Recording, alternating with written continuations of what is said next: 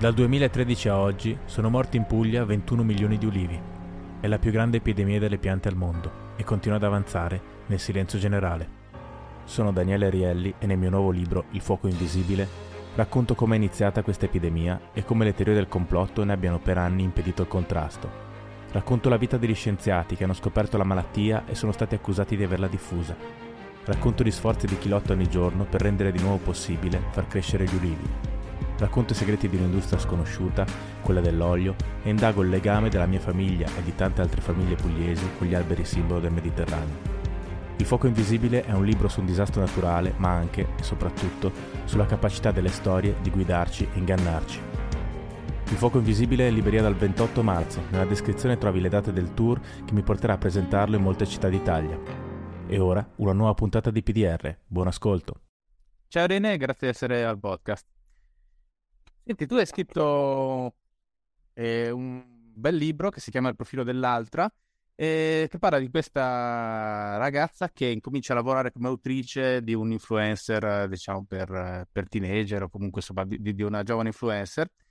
E adesso insomma ne parliamo nel dettaglio, però una cosa eh, che mi ha colpito, una delle tante, insomma, è che è un libro uh, dove si vede chiaramente uh, come oggi la, la, morale sia diventata un fattore di marketing e anche un valore da indossare, un po', che è un tema diciamo che ci circonda ovunque, nel, però non, di cui non si parla molto. Eh? Sì, um, io devo dire, per me uh, è tuttora motivo di grande tristezza in realtà, nel senso che io credo che avere una propria bussola morale sia... Um, qualcosa che si costruisce con tantissimo tempo e non è detto che sia, come dire, uguale, anzi, a quella di tutti gli altri. Io credo che man mano che uno cresce capisce un po' quali sono i propri angoli bui, i propri spigoli e a quel punto cerca anche eh, l'idea di massima di circondarsi o comunque di attirare persone o, o, cose che non stiano lì a stimolare, diciamo, le parti più uh, cupe di se stessi, o almeno questa è un po' la speranza. Mentre invece adesso c'è questa idea per cui cioè uno è buono tu cure ed è buono in un modo anche, mm, non so, parodistico dell'essere buono, cioè che cosa, cosa vuol dire? Io credo che, a parte appunto la, già parlare proprio di buono o cattivo è ovviamente anche una dicotomia un po' così, vabbè, usiamo tantissimo, è difficile non usare, però uh, lascia il tempo che trova.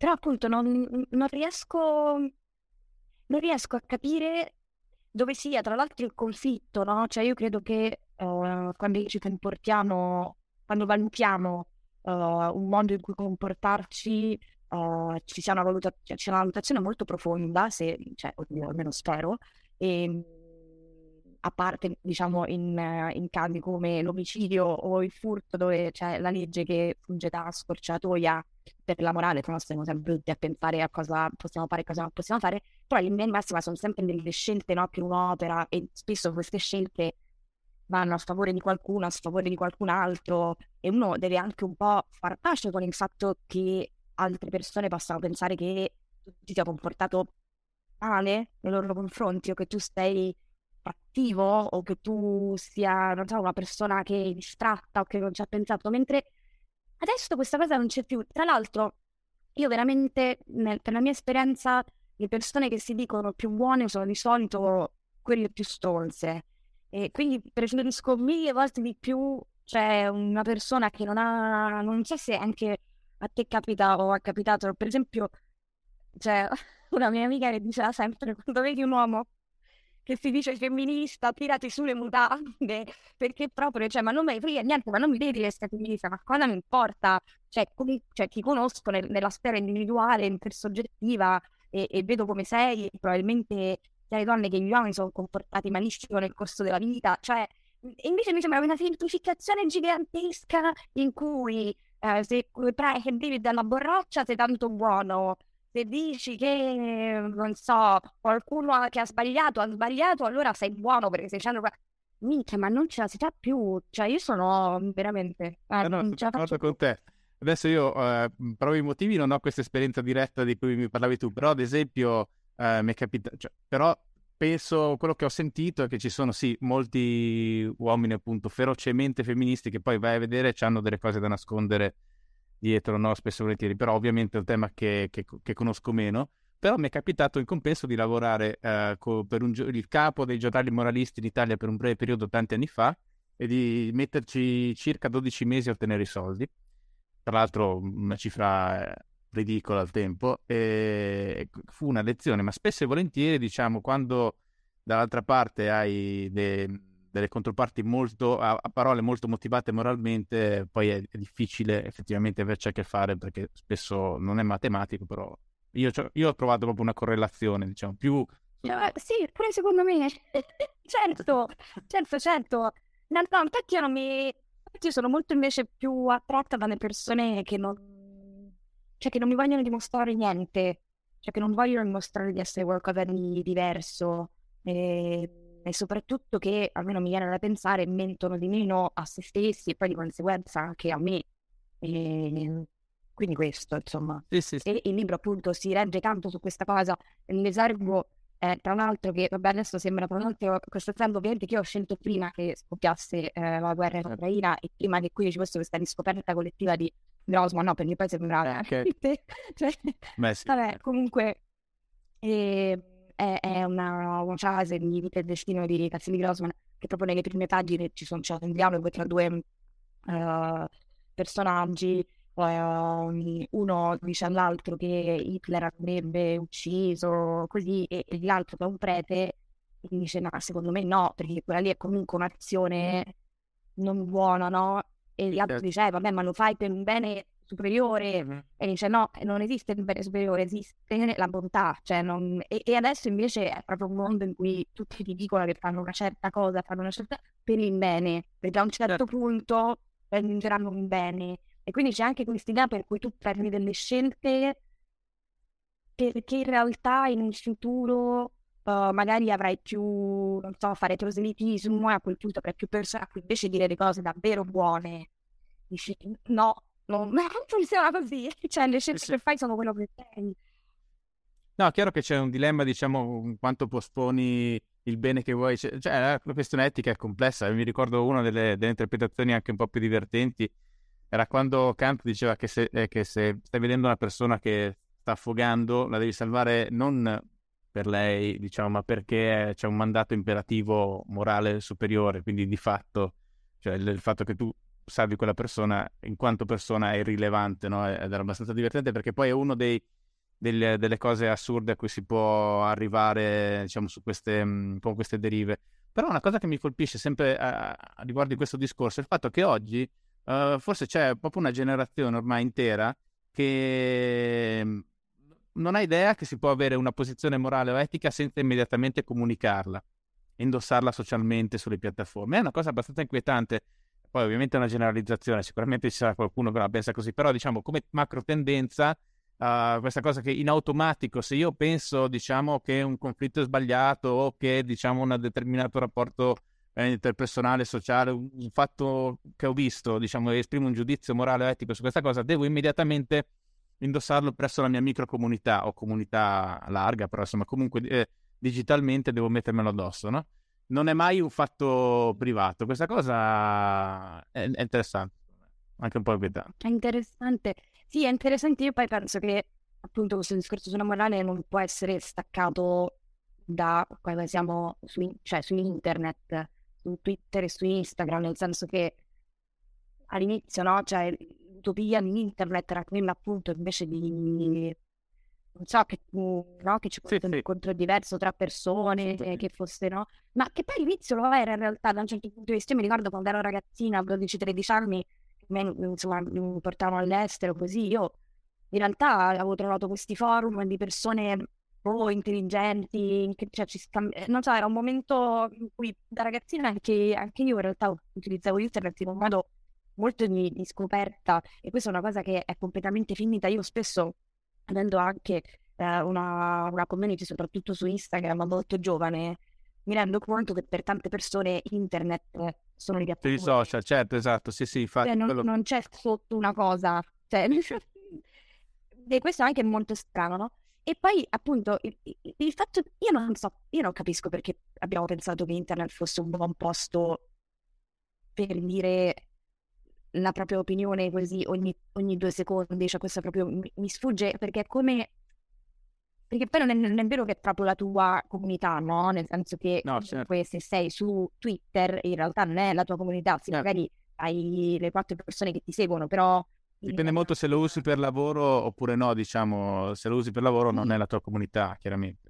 Cioè, voglio dire, io non andrei, non andrei in giro, cioè non andrei adesso a prendere un caffè qui sotto e a parlare di gestazione per altri, cioè non è una cosa che mi verrebbe in mente mai di fare, cioè è un'idea pessima. Assolutamente. Su internet sembra che questa non sia un'idea pessima. Beh, il costo di opportunità è molto basso, puoi farlo, cioè non hai... C'era, quando facevo l'università a Bologna, c'era un tizio che veniva in via Zamboni e il martedì, mi sembra, in giovedì, in piazza eh, Maggiore, si metteva su una scatola di legno, si portava e cominciava a parlare e un po' di gente si fermava, lo ascoltava, aveva insomma, alcune storie complottiste da raccontare, ce l'aveva con una marca di yogurt, se ricordo bene.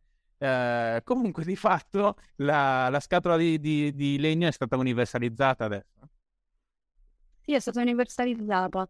E, io credo che sia legato ovviamente anche a una fragilità identitaria, no? Cioè, in... credo che più tu sia, non so, come dire, sicuro della, del tuo essere fluttuante come lo siamo tutti, meno cerchi di coprire le tue naturali lacune dicendo di due secondi esattamente quello che pensi per far sì sia di posizionarti tu sia per gli altri ti posizionino da qualche parte, no? Certo. Cioè, per me anche, que- cioè, anche questo è strano, il fatto che appena dici una cosa che assomiglia a una cosa che ha detta un altro, allora automaticamente, cioè, a me ci sono delle persone che continuano adesso dopo tanti anni a chiedermi di partecipare a, delle, a dei dibattiti o comunque insomma a delle cose sul su femminismo di cioè quello del femminismo gli altri che ragazzi, ma voi, cioè, ma seguite quello che io dico? Cioè, oppure semplicemente visto che sono una donna... Vabbè, probabilmente sono... questa è la risposta, sì, esatto. Sì, cioè, semplicemente per, come per la mia rappresentazione, allora secondo te io sto bene da quella... Ma no, cioè basta che ascolti quello che dico, cioè non... E quindi è, è, è anche tutto molto poi frammentato. E, e poi secondo me l'altra cosa curiosa è che appunto io penso che le persone non stiano assolutamente attente davvero a quello che le altre persone dicono sui social. Sì, no, cioè, no, cioè, non credo che un cuoricino equivalga al fatto che tu abbia letto la didascalia o abbia immagazzinato quel contenuto all'interno di un disegno più ampio che fa parte di quella persona. Cioè, questa è una cosa che secondo me non capita mai assolutamente. Quindi L'altra cosa che succede, secondo me, è che mh, mhmm, si creano poi queste, mh, mhmm, questi nuclei di potere dati dai social, ma sono nuclei di potere in qualche modo neanche pensati, cioè mh, mhmm, sono semplicemente eh, la grande massa che così distrattamente ha deciso di mettere follow, ha deciso di mettere un like e a un certo punto quella cosa lì diventa poi per forza di cose autorevole nel senso di più potente, cioè perché poi su internet alla fine è questo, cioè non è quanto hai studiato, non è se stai sveglio, è quanto poi sei disposto a scendere a certi compromessi per avere un certo tipo di pubblico, di, certo. di potere anche. Cioè diciamo quello che crea la reazione e poi di conseguenza il pubblico è anche la capacità di di raggiungere il minimo comune denominatore, perché ovviamente più una cosa è verticale, più si restringe il pubblico potenziale, no? Diciamo, quindi... Più è buono, più è cattivo anche. Cioè, nel senso, cioè, se per sei molto netta su delle cose che sono sbagliate per tutti, beh, certo, cioè, se è sbagliato ammazzare, sì, sì, cioè, penso che anche per chi ammazza è sbagliato ammazzare, cioè, non, certo. non stai dicendo una cosa... Ti ammazza le sfumature, dici. esatto. Ma guarda, eh, quello poi, quello che dicevi tu rispetto al fatto appunto che in automatico, perché se donna allora ti, ti invitano queste cose qua, probabilmente per quello, è anche un po' un limite dell'identity politics, cioè l'idea met- che una persona si definisce in primis attraverso la sua categoria da, d'appartenenza, che poi è decisa in maniera arbitraria, perché non è che io sono solo un uomo, tu sei solo una donna, cioè abbiamo mille altre caratteristiche, però diciamo questa questa ondata culturale ritiene di incasellare in primis una persona come uomo, come donna o, o secondo le sue abitudini sessuali, eccetera, eccetera, e quello lo definisce praticamente in toto. Questo è molto inquietante, secondo me. è molto inquietante e poi in realtà ci sono altri, come dire, sottosegmenti di questa cosa, per cui tipo uh, se non so, ti è simpatico qualcuno che la pensa in modo diverso da te, automaticamente tu in realtà la pensi come quell'altro, cioè io dico, ma, ma, no, cioè magari semplicemente rispetto l'intelligenza di questa persona, mi piace, cioè, mi piace chiacchierarci, ma anche perché voglio dire, ma che devo stare sempre solo con persone che la pensano come me, ma un incubo. cioè, quindi tu, cioè, si è appiattito tutto tantissimo, tantissimo. E... Sì, e le lenti di Politics sono veramente un problema, tra l'altro sono non solo un problema, ma anche proprio uno specchietto per allodere, nel senso che poi eh, cancellano, secondo me, i, i, i, problemi quotidiani veri delle persone, no? Certo. Cioè, mi ricordo a un certo punto c'è stata, vabbè, è una cosa veramente molto piccola, a cui però ho pensato molto, cioè, c'è stata tutta una faccenda sulla traduzione. Ti ricordi una Amanda Gorman? Cioè, mm. questo qualcuno doveva... Ah, della poetessa Vabbè, americana. La poetessa Amanda Gorman, sì. Che c'erano stati un sacco di battibecchi, chi è che la deve tradurre e chi è che non la deve tradurre. Ma sì, che... Se la deve una persona nera, se la deve... Ma aspetta, perché non era solo quello. A quel punto si erano create tra persone intelligenti, volte così, diciamo, alcuni che dicevano, eh, però comunque se sei nero capisci meglio, vabbè, che a prescindere dal fatto che ovviamente non sono d'accordo perché se sei nero italiano non vedo perché dovresti conoscere meglio un afroamericano, non lo so, una, vabbè. Sì, sì. Ehm, ma c'era anche un'altra cosa di cui parlavo con una mia amica traduttrice che diceva, ma ragazzi, ma i traduttori comunque sono delle persone che vengono sottopagate, mm, hanno poco lavoro, adesso mettersi qui a pensare che il lavoro di traduttore sia trattato sempre dalle case editrici e nel mondo come un lavoro in cui aspetta, io dalla profondità del mio cuore assomiglio di più a questa persona, cioè c'è un problema di lavoro lì magari, no? Certo. O di... E questa cosa viene completamente annullata. Questo l'aveva detto, penso, Martina Testa, no? Se non sbaglio. Sì, bravo, bravo, esatto. Cioè, mh, mm, con quest'idea per cui, come dire, è che, che è anche un'idea, voglio dire, da, da persone privilegiate, cioè che lavorano in un ambito culturale in modo libero per quanto possibile, cioè in cui dicono ah sì, scelgo di tradurre, ma la maggior parte delle persone non lavora così. Certo. E un'altra cosa che mi ha fatto molta impressione è che qualche tempo fa sono andata a fare una presentazione in un posto Val Samoggia, in provincia di Bologna. Um, sono una bella presentazione, ma soprattutto una delle figlie, cioè la figlia della libraia era una ragazza molto carina che mi raccontava, molto giovane, che faceva l'operaia e gli disse, oh, oddio, e com'è fare l'operaia? Ho detto, guarda, in realtà c'è piccolo, dalle 8 alle 5, ho tutto agosto, 20 giorni a Natale, ehm, cioè all'inizio pensavo che magari non, però io ho pensato proprio, cioè, comunque quelle notti lì sono ancora quelle che fanno sì che adesso abbia dei diritti sul lavoro che adesso non ci sono adesso non ci sono, cioè nelle agenzie a Milano non ci sono e non siamo neanche più in grado di averle secondo me, e però tutta l'attenzione invece è spostata su se sei uomo, se sei donna, se sei nero, se sei... e quindi è tutto atomizzato, no? Cioè mi sembra che le persone sono atomizzate tutto quello che poteva essere invece un discorso di collettività è veramente scomparso, cioè cancellato da questa cosa. Beh, diciamo sono due paradigmi diversi, nel senso che la, la sinistra storicamente si occupava della classe lavoratrice, adesso si occupa appunto dell'identità. Quindi è anche uno dei motivi per cui ha perso così tanto consenso in tutto Occidente fondamentalmente. Cioè, effettivamente c'è un problema di rappresentanza del, del lavoro, eccetera, non interessa più, si potrebbe dire a nessuno, però sicuramente non alle parti che storicamente l'hanno...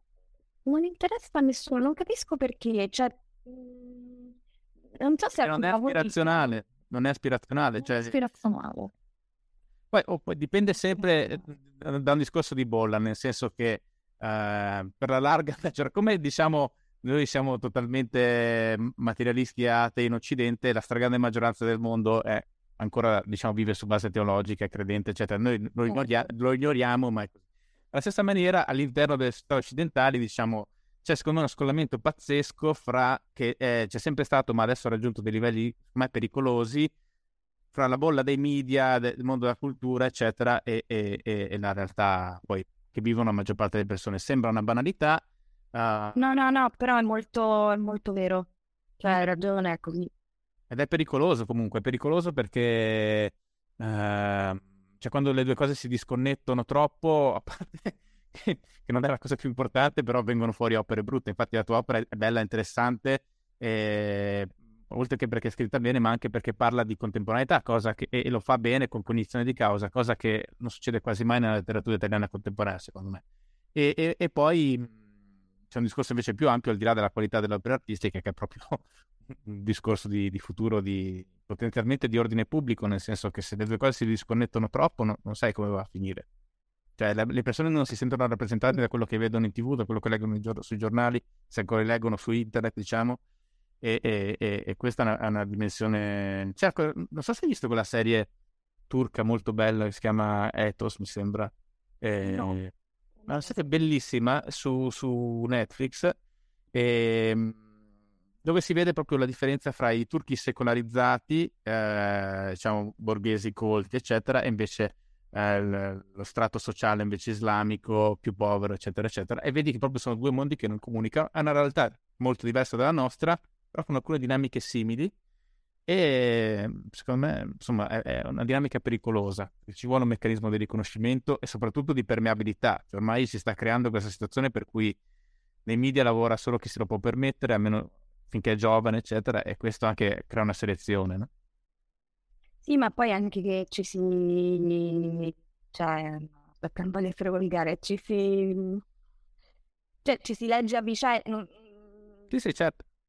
Cioè, non... Boh, no, io non so... Infatti una delle cose, appunto, devo dire, anche, anche tu scrivi, cioè la cosa più bella è quando poi, appunto, vai in dei posti, boh, che non hai mai visto, ci sono delle persone che sono completamente diverse da te, che invece ti dicono, ok, ho, ho capito quello che stai dicendo perché a me che non capisca uno che abita a Milano o che, cioè, anzi magari lo annoia pure, non so come dire, magari un mondo che ha anche molto in testa, no? Uh, Però non so quanto si autorappresenti. Sì. Non so quanto si autorappresenti. Probabilmente un libro come il tuo è, una, è utile, se, diciamo, se usiamo questo termine per i libri, insomma, è sempre un po' pericoloso, però anche in quel mondo, diciamo, perché magari persone vivono talmente assorbite, da, non tutte, ma molte, da, da, quelle dinamiche che non le vedono poi, eh, diciamo, la narrazione può, può, può, aiutarle a vedere con più chiarezza anche, no? Sì, anche se poi io penso che cioè, se libri fossero utili il mondo sarebbe un posto diverso. Quindi...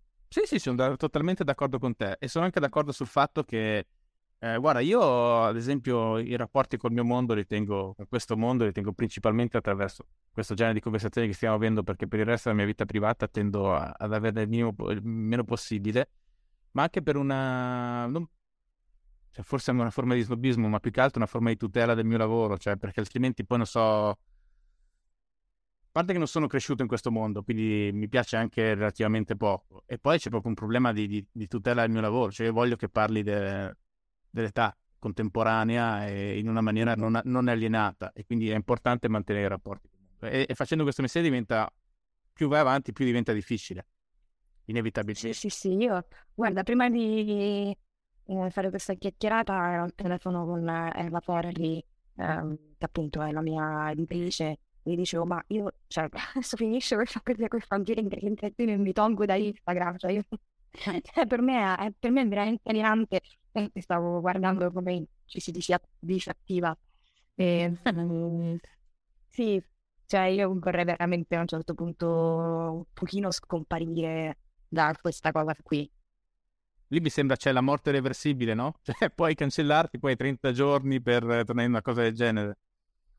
Sì, è che io non, questa cosa me la chiedo tantissimo, cioè mi chiedo, ma cambia davvero qualcosa? Perché questo è un po' il ricatto che poi a cui tutti siamo sottoposti, no? Cioè questa idea, oddio, no, ovviamente ci sono delle persone che ci campano e che proprio certo. campano certo. con Instagram, io però non campando direttamente con Instagram mi chiedo, cioè in fondo, cioè non è che devo mangiare con quello, quindi è una cosa che mi chiedo, mi chiedo spesso.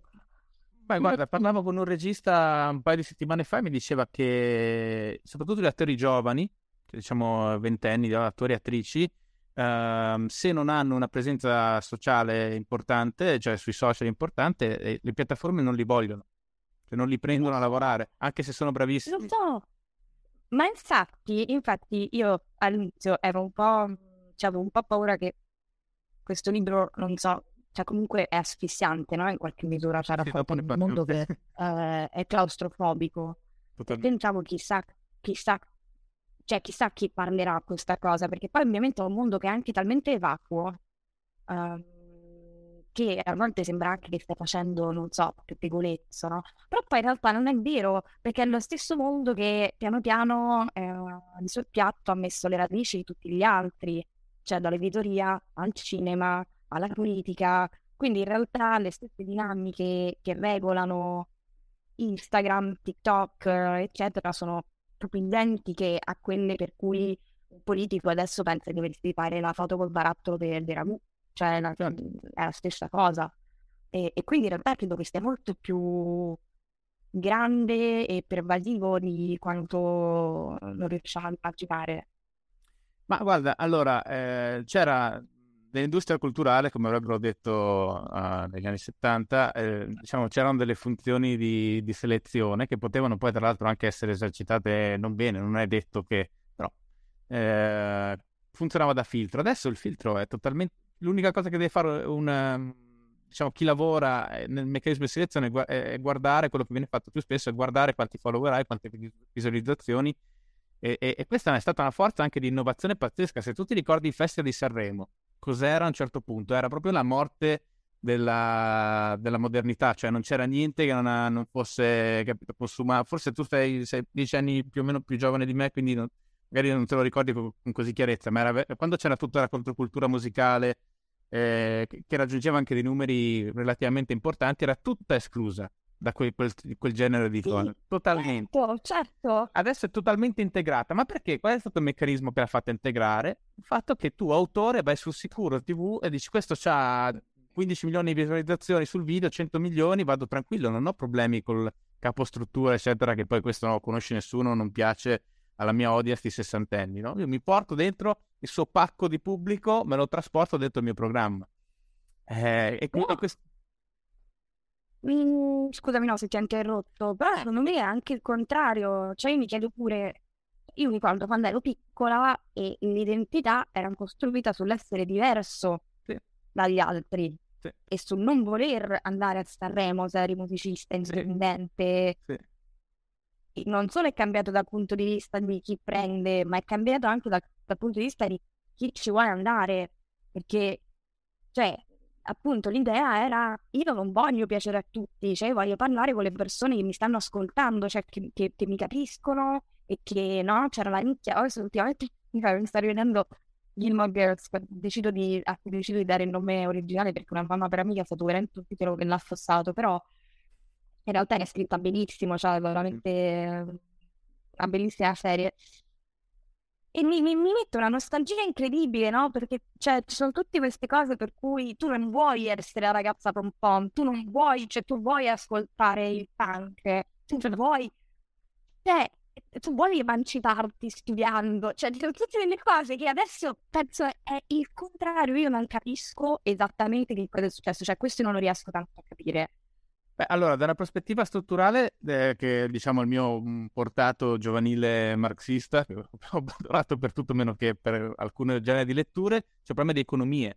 Cioè, nel senso, una volta la, la controcultura, eh, chiamiamola così, questo nome brutto, cioè, però aveva, cioè, eh, delle for- cioè, creava, era possibile vivere. Cioè, nel senso, eh, esistevano gruppi eh, musicali che facevano delle cose che non sarebbero mai passate in, in televisione, che facevano concerti, vendevano CD, campavano bene di questa cosa e facevano, diciamo, una cosa che era, non, non veniva in nessun modo considerata mainstream, oppure in maniera al programma che andava alle 11 di sera su, sulla radio, allora lì forse passavano un pezzo, quel gioco, quella, quelle due ore in cui non facevano la playlist imposta dalle major, no?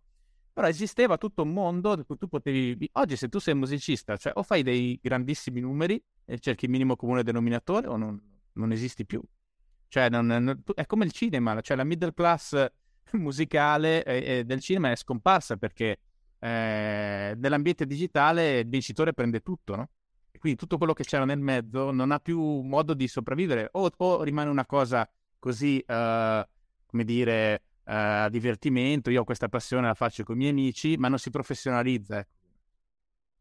Allora, un po' sì, un po' l'impressione anche che però le ambizioni siano cambiate, no? Nel senso che adesso spostandoci un attimo dalla musica all'editoria, secondo me ci sono tante editrici. Allora, considerato che tu scrivi un libro e non lo scrivi perché diventi un best seller, se lo fai è perché sei un grande genico, no? Cioè lo scrivi mh, appunto per cercare se gli interlocutori, per dire una cosa che ti sta a cuore, no? Allora pure lì, in teoria, puoi andarci negli indipendenti, cioè per me boh, sceglierei oh, ma... Cioè, no, però l'editoria, l'editoria è diversa, cioè lì c'è effettivamente ancora per spazio, poi c'è, diciamo, c'è tutto un indotto per chi scrive eh, che ti permette di vivere, se non direttamente del romanzo, comunque di, di attività di scrittura una volta che, che, sei uno scrittore. Ma eh, sui musicisti non è così immediato, secondo me. Poi è chiaro che no, le, due cose si, le due cose si autoalimentano, nel senso che è, è, vero quello che dici tu, cambia poi l'immaginario, cioè non so se è nato prima l'uovo o la, o la gallina, però entrambe le cose... Eh, è vero che oggi non c'è questo desiderio di, ma se il numero diventa l'unica cosa che conta, perché io, uh, ragazzo, ragazza, dovrei volere fare la cosa eh, bellissima, però per, per, solamente gli iniziati, eccetera. Cioè, se, se, poi dopo tutti mi dicono sì, però hai messo un video, ha fatto 500 visualizzazioni, non, non, c'è, non c'è il clima necessario a dire sì, ma sono 500 visualizzazioni di qualità. certo, certo, certo. certo. Sei, sei uno no, io... no, no, devo dire è vero, io lavorando con 20 Sofi vivo tantissimo questo conflitto, cioè noi comunque Ovviamente rispetto al canale di Sofi di prima abbiamo molte meno visualizzazioni, ovviamente i nostri video che ci piacciono di più sono quelli che ne hanno di meno. E gli altri sono, dai, com'è possibile? E, e ci sentiamo, no, lei devo dire no, perché ovviamente ormai è più corazzata di me e avendo vissuto sia una parte che l'altra dice, cioè tu le visualizzazioni non le devi guardare, cioè non ci devi pensare, cioè quando qualcuno verrà a dirci che dobbiamo chiudere, ci pensiamo, prima no. Eh. E, ehm, e io però invece sono lì che peggio oddio, però nessuno sta guardando questo video ah, con questa persona che mi piace molto, molto sveglia. Quindi sì, in realtà capisco, perché poi uno si sente effettivamente uno sfigato. Cioè, comunque c'è una piccola voce dentro di te che ti dice, vedi però, uh, que- quegli, quegli altri hanno più views. Eh, ma non se ne esce. Cioè, ma comunque questo è veramente un conflitto infinito. Infatti, non lo so, io appunto ho appena no, non ho appena, tra poco, tra qualche mese compio 31 anni, però ieri stai dicendo di quanto mi manca un po' quando avevo iniziato a scrivere un po' in giro per fare eventi così, che è super idealista, cioè adesso faccio questa cosa e un sacco di persone vedranno quanto è, no, cioè quando ecco, leggeranno, vedranno me che leggo dei libri ed effettivamente eh, magari si innamoreranno anche loro di questi libri no, cioè succede in minima parte, per il resto no, no assolutamente, però era bello crederci tantissimo. Ma diciamo che, vabbè, ci sono ovviamente delle dinamiche legate mm, banalmente all'età, però è vero che internet è, è un grande promotore di cinismo esistenziale. Io l'ultimo romanzo vero? che ho scritto, totale, l'ultimo romanzo che ho scritto tratta, diciamo, di internet però dalla prospettiva, diciamo, di chi lo fa proprio dal punto di vista imprenditoriale e usa i dati, diciamo, per, per capire cosa pensano le persone. E, e l'ho scritto proprio perché io, ad esempio, quando avevo, avevo un blog che, che, che andava molto eh, a, per un periodo, ed era inquietante vedere come, diciamo, i comportamenti fossero totalmente um, uh, prevedibili. Cioè, nel senso che uh, e matematici quasi, nel senso che eh, quando c'era un pezzo che faceva un flame, quello che tu vedevi su Google Analytics nei primi primo minuto, primo, primi 5 minuti in cui veniva condiviso sui social, già sapevi come sarebbe andato a finire. Cioè cosa avrebbe fatto da lì a tre giorni. A me questa cosa mi, cioè nel senso, mi ha colpito profondamente perché quelli sono esseri umani, tu vedi sotto forma di numerino, no? Che è, è, è, è grafica, e, e, il fatto che siano così prevedibili, non il singolo, il singolo mantiene ancora, diciamo, una sua libertà, però lo sciame, lo sciame è prevedibile, no? E questa cosa qua... Sì, è, bello, è verissimo. Eh, cre- cre- crea, cioè è veramente spersonalizzante, di un nichilismo assoluto. Infatti alle volte senti, io ho visto delle conversazioni, uh, non tante, ma qualcuna molto interessante, di interviste a youtuber grossi, magari hanno veramente 22, 23 anni, ma sono di senza accorgersi di un cinismo allucinante, cioè nel senso loro sanno che sono nel mercato del, degli eyeballs, del, del tempo di attenzione, quasi ci si dimentica che sono esseri umani quelli, no? Eh, non è una roba scontata, cioè quando sono cresciuto io non era così. Non era così, io mi ricordo, guarda, ti dico, due parolate prima è che mi ricordo che le prime interviste che avevamo fatto con 20, su 20 con Sofia era questi, vabbè, questi due youtuber molto giovani e vennero da noi e io insomma avevo scritto un paio di domande e ho detto ma cioè, io ero proprio questi video, non so, che andavano di moda allora, di scherzi, guarda, ho negato mia sorella, non lo so, erano tutte delle cose eh, così goliardiche. E, e loro dico, ma voi che cosa volete fare? E noi hanno detto, io, cioè, noi vogliamo farlo adesso tutti i soldi che possiamo, cercare di andare tipo da amici o da Maria De Filippi, tanto poi sappiamo che questa cosa finisce in fretta, che noi, cioè, noi... Tipo, ma questa è un'idea bruttissima della vita, cioè il fatto che il tuo picco può essere questa cosa qui in questo momento ed è un modo appunto arraffa tutto e scappa. Madonna, che tenerezza. Un attore di Mamma ha perso l'aereo però con coscienza di sé. Però con coscienza di sé, proprio, proprio, proprio freddo, mamma mia, è pazzesco, pazzesco. E sì, sul, sul fatto, io penso sempre che qualcuno a un certo punto dovrebbe, chissà se funziona insomma, modo, scrivere un appendice, se vuoi puoi farlo tu, di, potere massa, di, di scanetti sulle masse di internet cioè su come si evolve virtualmente. Cioè uno scrive Beh, guarda, perché... se, se, leggi il mio ultimo libro parla proprio di questo. Mandamelo, mandamelo.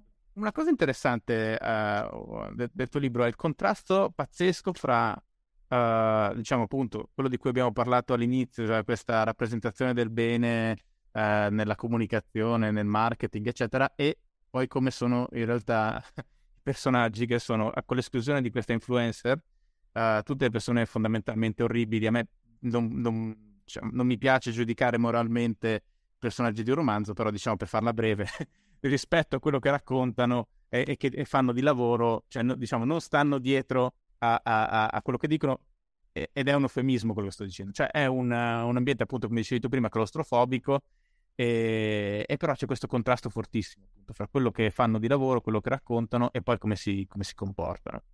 Come è nata questa cosa?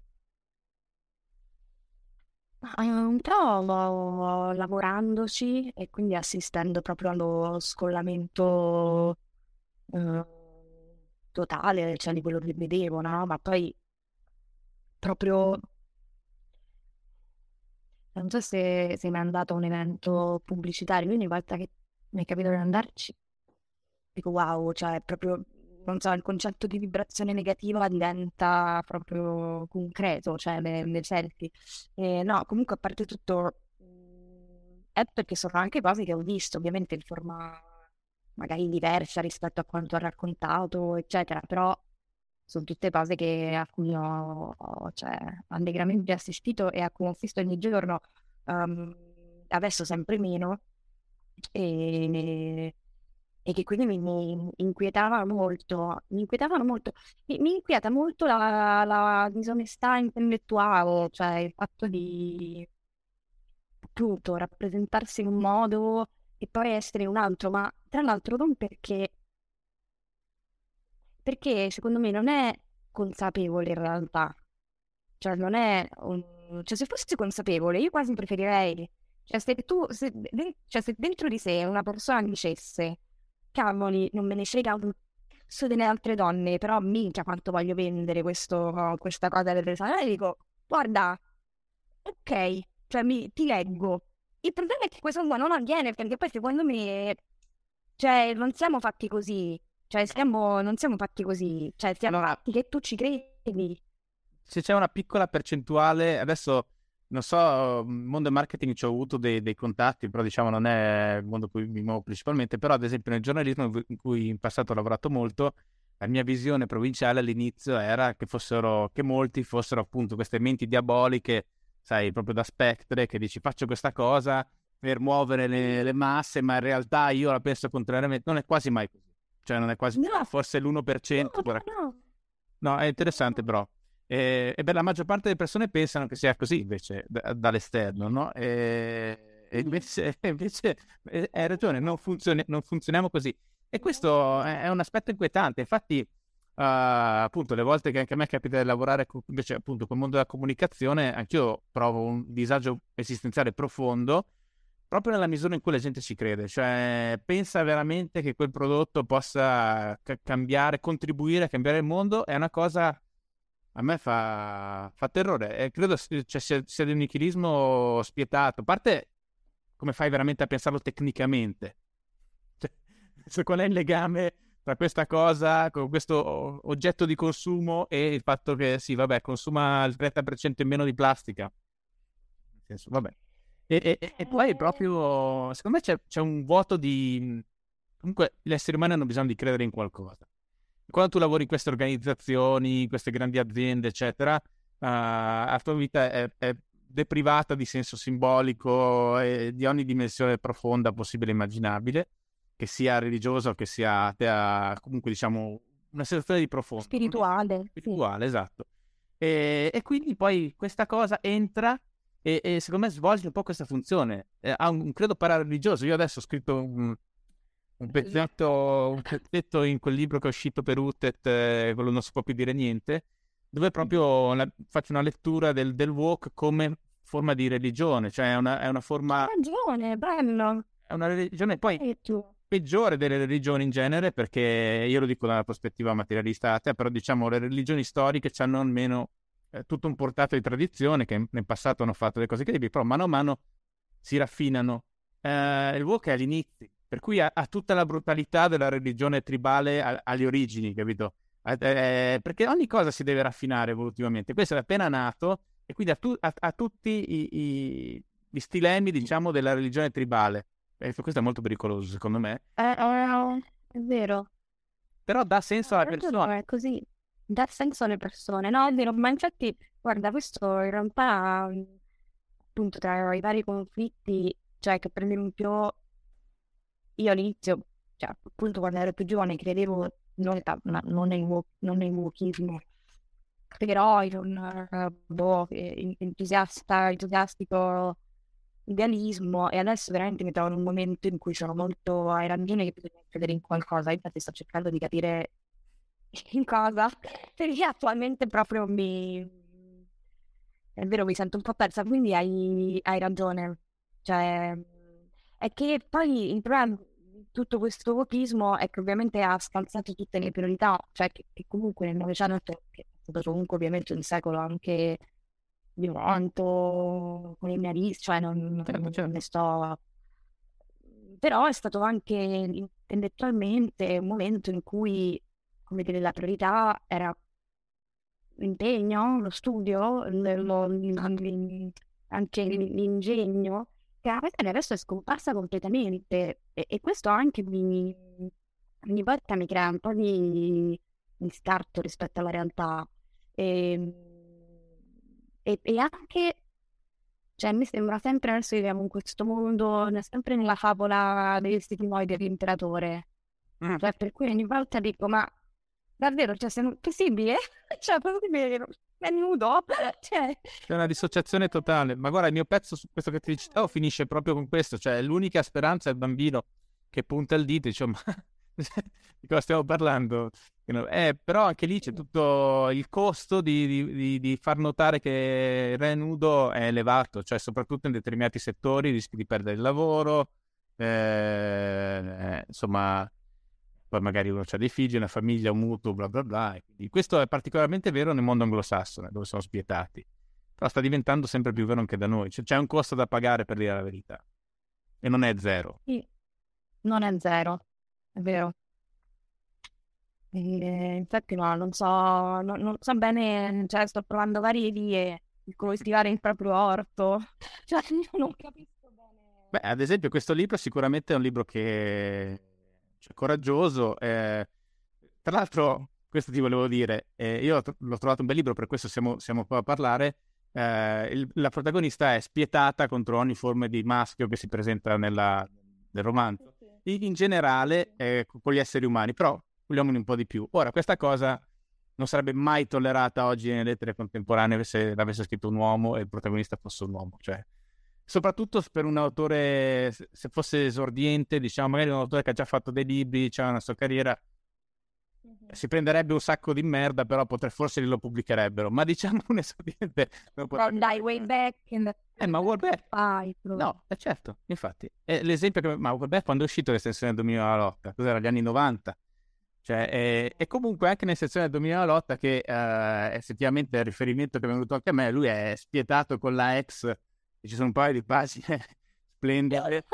eh, però poi non ha, diciamo, non è così uh, ostile complessivamente nei confronti de- de- delle donne. Però sì, sicuramente... Beh, dai, ma scusami, scusami, in serotonina. No, vabbè, adesso io ti parlavo di, di un libro... Sì, sì, sì, sì, parlavo di un libro specifico. Comunque, il punto, secondo me, eh, va, va, benissimo. Cioè, nel senso, a me magari come, come uomo mi ha inquietato un po', l'ho detto alla mia compagna, ma, ma siete così veramente? Tutti, mi ha un po' preoccupato. Però dall'altra, come invece come diciamo letterato no, non mi turba, cioè nel senso capisco che è un romanzo e che ci sono delle posizioni diverse e che racconta eh, l'intimità psicologica di una persona, quindi va benissimo. Però questa tolleranza oggi non è che sia particolarmente diffusa, cioè nel senso, soprattutto poi nel, nelle serie, nei film, c'è proprio un controllo uh, militare del valore morale del personaggio, soprattutto se il personaggio è donna o è una minoranza, eccetera. E io ad esempio guardo l'NBA sui canali notturni, tu devi vedere pubblicità, cioè notturni in streaming, è di notte l'NBA, canali notturni. Devi vedere pubblicità, il deficiente nella pubblicità oggi è sempre un maschio bianco di 50 anni. Mm-hmm. Cioè, non c'è altra possibilità in America, in Italia è un po' diverso. Però diciamo, quello che fa una cosa goffa, che a un certo punto gli cade una roba o si dimostra stupido nella pubblicità, in America ormai è, è sempre così. Comunque, sto parlando anche è troppo lungo di questa cosa. Quello che ti volevo dire è che letterariamente, eh, secondo me, non è, non è, un problema, però forse rovesciato lo sarebbe stato. Non so se tu hai questa sensazione, puoi anche non essere d'accordo, ovviamente. Um, dunque, innanzitutto io, come dire, penso che appunto, come dici tu prima, vista la verità psicologica del personaggio, io credo che se sei fatta come Maya attiri solo per sé di un certo tipo mm. e vedi anche le cose di un certo tipo, cioè, quindi, cioè, in un certo modo, questa è un po' la mia um, percezione. Per esempio, per esempio, molti miei amici in realtà, um, i miei amici maschi romani mi hanno detto, ah, ma comunque a me i fei stanno più simpatici, tutti i romanzi, gli unici accettabili. In realtà c'è poi questa differenza, no? Quando Gloria ci parla, con Gloria sono ammirabili, eh, ecco, Maya, cioè, è proprio Maya che ha un concentrato di, di casino che attira altro casino, no? Cioè, mhmm, perché poi io credo che il mondo sia pieno di persone, come dire, eh, decenti, oneste, persone disoneste eh, e a seconda di come tu sei e Maya è innocente e disonesta, di solito tendi ad attirare i tuoi simili. Quindi in questo, come dire, mh, mhmm, e, e, ma io in realtà ho voluto fare maglia in un modo eh, molto amorale, cioè io volevo che lei fosse donna e addirittura una mia amica mi ha detto, oh comunque se fosse Maglia fosse stato un maschio, quasi pedofilia, cioè quasi... E, e me l'avevo calcolato, uh, però comunque Maya è un personaggio mh, mm, che sia vittima che carnefice di se stessa e degli altri. E questa cosa qui mi interessava proprio per reazione al fatto di queste cazzo di donne buone. Cioè, che vedo soltanto donne che dicono che sono tanto buone. Invece ne volevo una che fosse, come dire, veramente il contrario del virtuosismo. No, ma... E secondo me, però, quando stai così, attiri anche uomini. E... Infatti, voglio dire, Gloria, l'unica ragione per cui si conoscono è perché devono lavorare insieme, perché altrimenti le, loro strade non sarebbero mai incrociate, ma sarebbe rimasta, come dire, in una situazione di, di tavolo. Cioè, Gloria è un po' l'eccezione eh, che poi dà vita a un cambiamento. Mm, boh, chissà poi. Uh, però insomma, questo è un po'. Non lo so, al contrario sarebbe sì, ma non so, è che io mi Ah, ma giustamente... a me ogni volta... Cioè, neanche se sono le critiche a Wellback dici no perché ma che lasciato no, no ma infatti cioè era solo una nota diciamo non è che è una responsabilità tua diciamo rispetto alle letture che si danno oggi che sono sbagliate che non hanno a che fare con la letteratura è quello. Però sì ma poi tra l'altro questa cosa qua eh, è un personaggio forte anche per quello cioè nel senso uh, e la letteratura deve anche avere la capacità di sfidare il lettore per molti aspetti. C'era, so conosci Gaetano Cappelli, che è uno scrittore che tempo fa scriveva, cazzo, non c'è una, eh, una donna cattiva nella letteratura italiana contemporanea, cattiva insomma, anche qua passami il termine, però diciamo negativa, una, stronza, dicevo lui. Eh, Teresa Sabatti. Teresa Sabatti è delle protagoniste comunque non, non buone. Sì, sì, però parlava anche dei rapporti, diciamo, con gli uomini, eccetera. E... Ciao, comunque questo secondo me ri- risponde abbastanza alla, alla sua richiesta. E... Quindi, però, diciamo, appunto, per me letterariamente non è, non, è, non è, affatto un problema. Sarebbe bello se non lo fosse mai, questo, questo volevo dire. Ah, no, no, certo, a parte che poi mi ricordo solo dell'anno scorso quel Becky disse questa frase molto bella perché comunque appunto di solito chi scrive personaggi più cattivi poi nella realtà è certo. una persona meno aggressiva del mondo mi ci, mi ci ritrovo abbastanza nel senso che poi eh, no, boh, non lo so, è stato, è stato anche divertente, cioè non so, mi ha, mi ha, mi ha divertita anche Maya, quindi... Eh, ci credo. Sì, sì, no, sembra... E, e, e, quanto ci hai messo a scriverlo? In realtà un po' di tempo, oddio, cioè no, un po' di tempo semplicemente che adesso mh, sembra che tutti scrivano un romanzo di due mesi, però tre anni più o meno. Cioè, eh, l'ho cominciato a pensare, secondo me, fine 2018, inizio 2019, ho cominciato a buttare giù delle cose, poi ho trovato l'editore, eh, ci hanno mandato EO, ehm, e ho detto ok, continua, ho fatto se- tre stesure una in prima, una in terza e poi l'ultima in prima, e quindi sì, a me era finito di scriverlo a ottobre di, del 2021.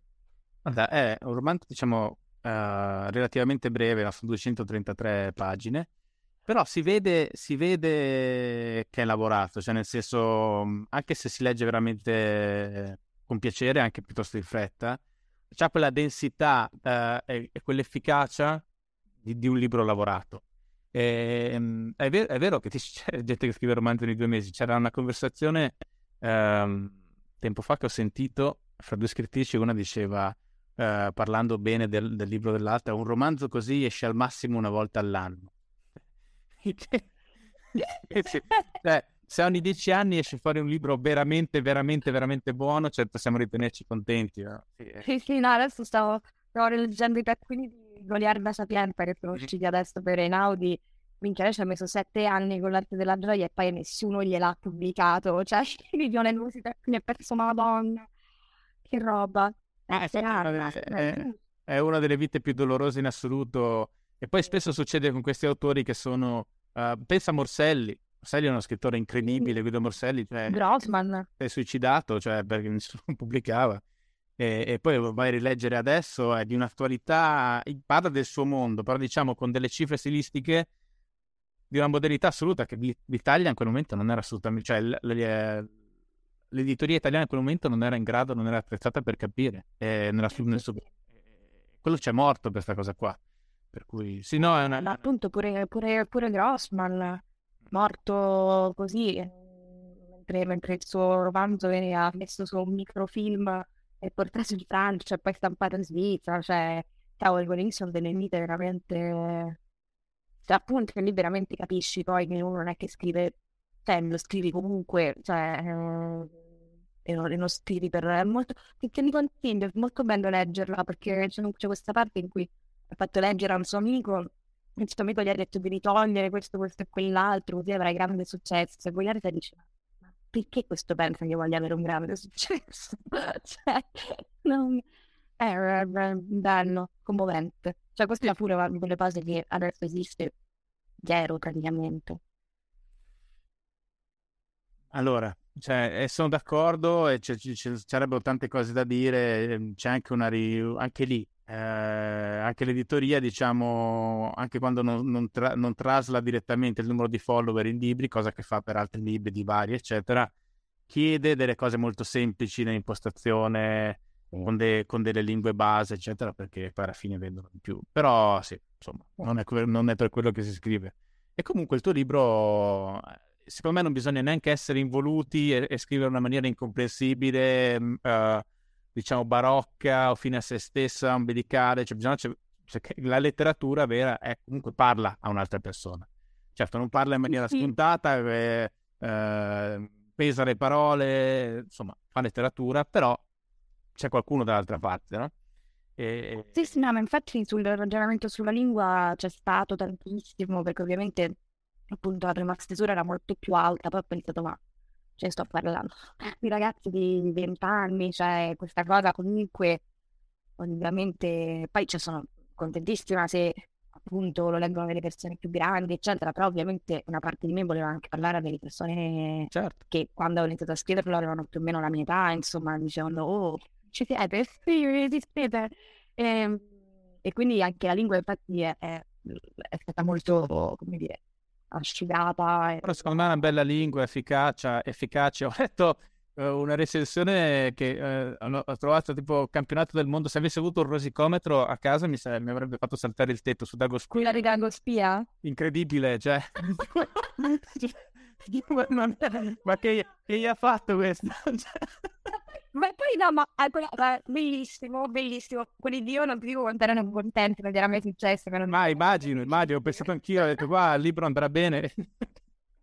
Chiedevo sempre, Ma poi non perché mia recensione cosparsa di sue foto, di foto di lui. Ma poi chi è questo qua? Ma io non ho mai sentito... Ma chi è? No, no, no, ma, ma bellissima, bellissima, No. è una medaglia. No, no, non c'è dubbio, non c'è dubbio. Eh, sei stata fortunata. Ma senti un po', e invece cosa stai scoprendo su- su- sul mondo dell'editoria facendo il tour? Perché io, ad esempio, mi ricordo quando ho fatto il primo romanzo, feci un libro che però era sotto pseudonimo, quindi non feci nessun tour. Poi feci il primo romanzo. Tu- Tu eri ferrante. No, no, anche se la Ferrante è, sta- è stata al podcast, come forse avrai visto. Avevo fatto anche una domanda, poi lui si arra- si è arrabbiato molto e quindi poi l'ho tolta. Vabbè, ma comunque, ehm, eh, no, ti dicevo, co- cosa hai scoperto? Perché io, ad esempio, ho sempre letto molto eh, vita mia, però non avevo mai avuto grossi contatti ed è- ed è- l'ho trovato un po' diverso da come me l'aspettavo. Tu cosa, forse già lo conoscevi invece molto bene? Aspetta, ma il mondo dell'editoria o il mondo delle presentazioni di Sì, diciamo, adesso in questo caso delle presentazioni, poi anche se vuoi dell'editoria, eccetera. Allora, in presentazioni ho scoperto che mi piace molto farlo in provincia, mi piace tantissimo, mi piace vedere queste librerie indipendenti, boh, in queste città di qua. Quindi- E poi, appunto, è, è quello, quello devo dire che mi ha toccato, appunto, rispetto al cinismo, eccetera. Questa presentazione l'ho fatta a Valsamoggia. Sì. Sì, una collina, cioè, Guarda, sono stato a un, a un matrimonio du- tre settimane fa, mai stato in vita mia, sono stato a Vassamoggia. Sì, perché c'è quel caspallo, è che c'è quel caspallo in alto, una sorta di roccaforte medievale in alto. Vabbè, mi hanno fatto fare questa presentazione lì e io pensavo, ma chi viene a questa cosa? E invece comunque c'erano tante persone, alcune ragazze con le mamme che a cui piace leggere magari libri che leggono film e così, eh, venuti dalla provincia di Modena, cioè, ed è stato bellissimo, devo dire, lì. Mentre nelle città grandi non me ne sto vivendo benissimo, cioè sono in giro più... C'è anche la prima di Milano che è stata molto bella, penso che c'era tanta gente, però mi viene un po' d'ansia, cioè mi, mi sento un po', soprattutto se ci sono pure i miei amici, perché no ragazzi voi non dovete vedere davvero questa cosa, cioè. Ehm, scopro che vorrei non dormire ogni volta nel posto in cui faccio, cioè vorrei tornare a casa mia, e che sia molto stancante, e non so, poi perché è un momento della mia vita in cui sono un po', un po' confusa e frastornata, quindi in realtà continuare a Mm. muovermi tantissimo um, è una cosa che non, non so quanto aiuti la mia frammentazione interiore. E, e quindi però no- cioè, non, non, è- non ho molto, poi- poi non ho ancora fatte tantissime, cioè ne ho fatte adesso, sette per il momento, sette di cui due a Roma, che è la mia città, una a Milano, adesso la farò il Libro, una a Bologna, una a Firenze, quindi però per adesso di provincia c'è stata Rovereto, che è stata carina. ehm, Rovereto già alla libreria Arcadia. Ah, sono molto bravi loro. Quindi loro sono molto bravi, infatti poi ho comprato 77.000 libri perché sono veramente molto bravi. E, no, ecco, quelle lì sono quelle più carine, soprattutto anche perché vedo dei posti che non conosco, no? Cioè rispetto a Firenze e Bologna, e comunque sono città che comunque ho visto, invece andare in delle città che non ho mai visto mi, mi interessa. Quindi per il mondo presentazioni ti dico questo, cioè il problema diciamo è che per adesso le persone non se lo sono ancora lette molto, o magari se lo sono lette, ma sono quelle più timide che se lo sono già lette, quindi poi non mi capita tanto le domande. Ah, certo. Quindi non è ancora iniziato, non è ancora iniziato quel momento che io spero a un certo punto arrivi cui me ne alzano la mano, mi chiedono qualcosa eh, sul libro. Sì. Uh, quello mi piacerebbe. Senti, a proposito di Rovereto, ho letto che tu hai, hai fatto neuroscienze, immagino a Rovereto proprio. Non fi- sì, sì, sì, eh, sì, non finendo, cioè io ho fatto la triennale in uh, psicologia a Roma, poi mi ero molto innamorata di appunto studiando neuroscienze con un professore che si chiama Paglioti, uh, non so se ancora a Roma, ma immagini sì, perché me era ordinario, uh, che era brevissimo. Sono andata al CIMEC, che è questo centro interdisciplinare uh, mente cervello. Mm, estero, cioè poi internazionale, e quindi ero in questa masterclass con appunto cinesi, indiani, eccetera. E, ehm, solo che poi scopro, e questo anche Maya nel, nel libro, che cioè, è bellissimo studiarlo ed è bruttissimo fare ricerca. Cioè, almeno per me era, io stavo tutto il giorno uh, in un laboratorio con il computer, le luci a neon, c'erano gli studenti, di solito gli studenti all'università che offrivano come cavie perché tipo tu gli davi, non so, 5 euro a persona, um, oppure, oppure, oppure, potevi fare l'SMRI, mi ricordo, tipo a, a Polo, insomma, all'altro posto loro ti davano 20 euro, quindi c'erano tutte queste cose, però di fatto era una vita molto, che sentivo molto asettica, quindi sono scappata, ma letteralmente, nel senso che non è che abbia deciso tipo con calma di dire ok, non, non faccio questa cosa, eh, ma proprio ho preso la macchina che mi aveva lasciato mio nonno, mio nonno l'ho riempita con l'aspirapolvere, il piumino, eccetera. Ho preso e sono partita tornando a Roma e, e, poi invece mi sono trasferita a Milano mentre facevo una... mi sono fatta il passaggio su una magistrale di psicometologia dello sviluppo. Mm. Sì, no, è interessante quello che dici su, sul labo- laboratorio, perché io ad esempio ho studiato filosofia e che per certi versi, diciamo, è così, discorsi sul nulla. Sì, no, e, e, quindi sono molto interessato alla scienza e poi negli anni diciamo, ho studiato autonomamente molte cose, però mi rendo conto, sempre da, da esterno comunque, mi rendo conto che la vita poi del ricercatore in laboratorio è, è, è, è, difficile, deve essere molto dura perché è molto ripetitiva e poi devi avere una pazienza infinita perché ogni, ogni quanto presenti una cosa rilevante, cioè se ti va bene due volte nella vita, forse una, cioè poi fai... Sì, poi è tutto non rilevante, cioè lì è un altro, un altro sismometro, cioè in realtà ovviamente beh, poi è tutto un altro mondo ancora, però questa roba di l'impatto alle riviste, eccetera, c'è anche una delle no, la mia amica geniale che lavora, lei cioè, sta facendo il dottorato, eccetera, dice, cioè, no, cioè quello che facciamo non ha alcun senso, cioè lo sto facendo solo per pubblicare e poi alimentare, tra l'altro, le cose pubblici, tanti soldi, parti, alle riviste, quindi cioè è un altro mondo che dici, infatti lei diceva basta, buttato, buttato che continuo. Mm. Eh, ma, ma, mi ricordo nel 2018, no, forse prima del 2016-2018, quando si è aperto il congresso internazionale di biologia negli Stati Uniti, il, insomma, il presidente cioè scritto questo libro, l'ho visto tanti, tanti anni fa, lo ricordo grandine, in cui diceva cioè noi abbiamo un problema, cioè tutti gli articoli che pubblichiamo per me più non hanno nessuna validità scientifica, cioè sono eh, inutili ovviamente poi si crea una catena, no? Perché poi tu che cosa citi nella tua bibliografia l'articolo di quell'altro, ma quell'altro aveva, cioè quindi c'è una piramide di cose per lo più inutili. Ah sì, certo. Sì, no, la, la questione del, della peer review come funziona sarebbe interessante anche affrontare dal punto di vista giornalistico, è un argomento complesso perché io non la conosco così bene, però so che ci sono delle criticità, è...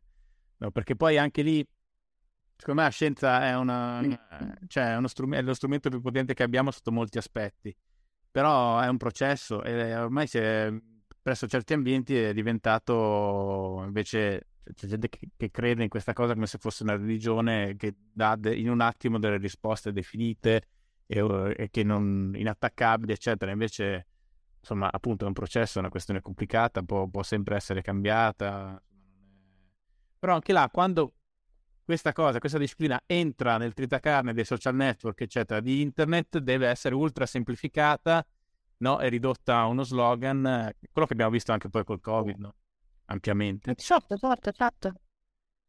Sì, sì, ma è tutto poi velocizzato tantissimo, no? Cioè una cosa, una cosa che non so se anche per te è così, però per esempio per me scrivere questo libro è stato anche un riprendermi del tempo, cioè che mi sembra che mi sembra che mi scriva sempre, no? Cioè che ci sono sempre delle cose nuove, tutte deve essere velocissime, tutte deve essere velocissime. Quando scrivere un libro mette un sacco, non va mai bene, all'inizio, lo devi rifare, cioè che però sì, no, è, è, è, totalmente insensato da un punto di vista razionale scrivere un libro se lo vuoi scrivere bene, cioè la, il, il, tempo che impieghi, eccetera, non ha, non ha alcun senso razionale. Quindi esci da, da quel, da, dal mondo razionale ed entri in un mondo parallelo che è molto interessante per molti sì. aspetti, sì, sì.